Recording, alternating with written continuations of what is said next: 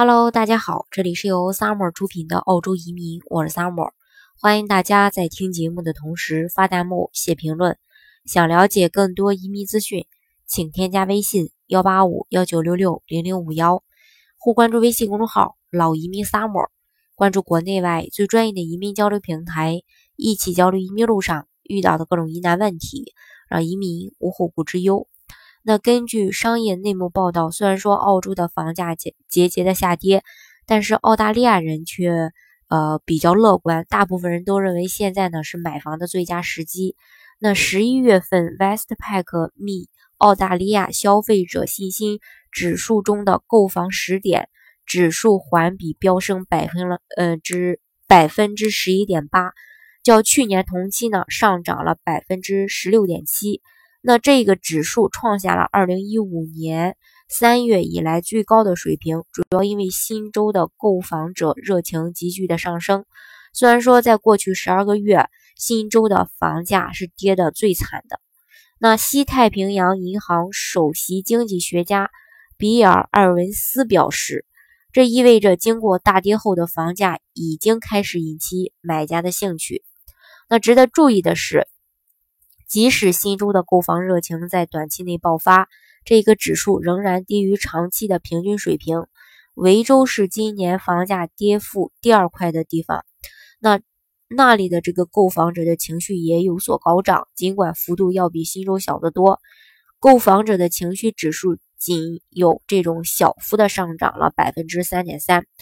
两大洲的房价经过一段时间的呃持续呃阴跌后。购房者的热情呢，在却是在慢慢的复苏。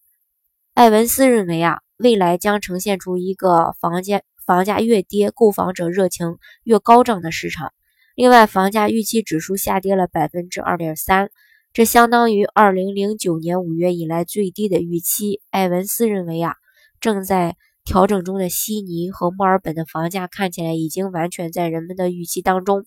但是呢。澳洲的绝大多数经济学家预测，即使人们对房价进一步下跌预期强烈，还是会有越来越多的澳洲人认为现在是购房的好时机。虽然说，呃，购房情绪急剧升温，但摆在潜在买家面前的主要问题依旧也存在，比如说融资能力。至少对于那些首次置业者或者改善这种改善型购房者来说吧，个人财富如何分配，或者说。是否有能力去承担这个高额的债务？我觉得是他们首先要考量的。数据也显示，悉尼和墨尔本和布里斯班的高收入地区所遭受到抵押贷款的压力更大。其实呢，问题贷款在这个皇家委员会调查之前就已经存在，当时更富有的人往往认为是更安全的贷款对象。当银行开始收紧风险较高低收入者的信贷时，银行依旧继续向高收入者提供贷款。数字金融分析公司首席执行官，呃表示啊，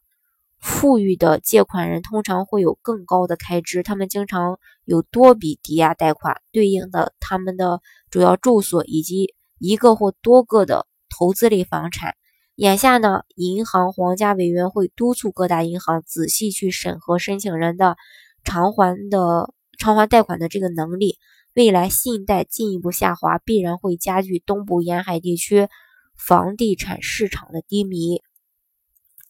也确实是这样。对于刚需的小伙伴来说，呃，房价在最低的时候，呃，就是说房价在这个。最低或者说房价跌的时候买房是最合适的，但是对于呃这个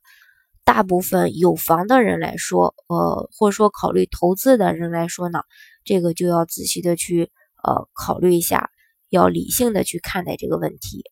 好，今天的节目呢就给大家分享到这里。如果大家想具体的了解呃澳洲的移民政策的话，欢迎大家添加我的微信幺八五幺九六六零零五幺。或关注微信公众号“老移民 summer”，关注国内外最专业的移民交流平台，一起交流移民路上遇到的各种疑难问题，让移民无后顾之忧。